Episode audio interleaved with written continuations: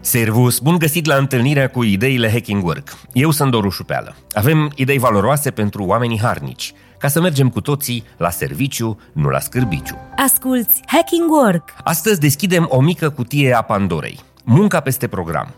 Șefii o văd adesea ca pe un semn al motivației și angajamentului, în timp ce angajații se simt ca într-o cursă epuizantă, fără linie de sosire. Să ne așezăm comod și să vorbim despre cum munca peste program, departe de a fi demnă de o medalie de onoare, poate fi de fapt o barieră în calea productivității.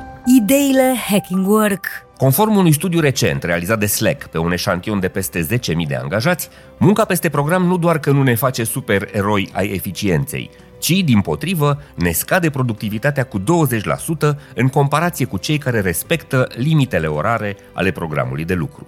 De ce se întâmplă asta? În primul rând, lucrul în afara orelor standard aduce un stres de două ori mai mare, o satisfacție în scădere față de mediul de lucru și dublează șansele de burnout. E ca și cum am încercat să alergăm un maraton în fiecare zi, fără a ne odihni. Rezultatele sunt previzibile. În același timp, pauzele luate în timpul programului cresc productivitatea și bunăstarea la locul de muncă, dar jumătate dintre cei chestionați de Slack spun că iau pauze rar sau niciodată. Trei din patru respondenți spun că lucrează în intervalul 15-18, dar doar unul din patru consideră că aceste ore sunt foarte productive. În medie, angajații consideră că timpul ideal de concentrare într-o zi de lucru este de 4 ore. Dar oare cât de des ni se întâmplă să fim prinși într-un vârtej de întâlniri care ne mănâncă timp prețios?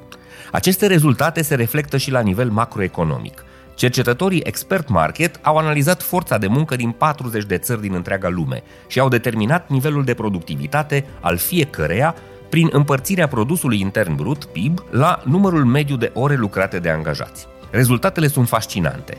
Luxemburg, țara clasată pe locul întâi, a înregistrat o productivitate de 96 de dolari pe persoană per oră, la 1473 de ore pontate într-un an.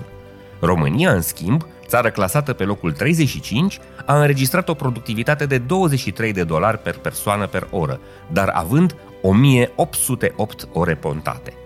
Cu alte cuvinte, Muncim cu peste 20% mai multe ore decât luxemburghezii și producem de 4 ori mai puțină valoare decât aceștia. Sigur, diferența de valoare nu vine doar din programul de lucru, ci și din tipologia și complexitatea muncii. Dar e important să înțelegem că volumul mare de ore lucrate nu este neapărat producător de prosperitate.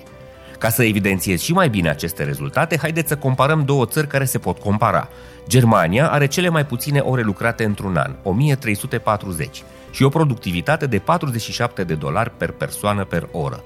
În același timp, Statele Unite ale Americii înregistrează mult mai multe ore lucrate, 1810 ore într-un an, și o productivitate ceva mai scăzută, de 42 de dolari per persoană per oră. Concluzia este simplă și foarte clară.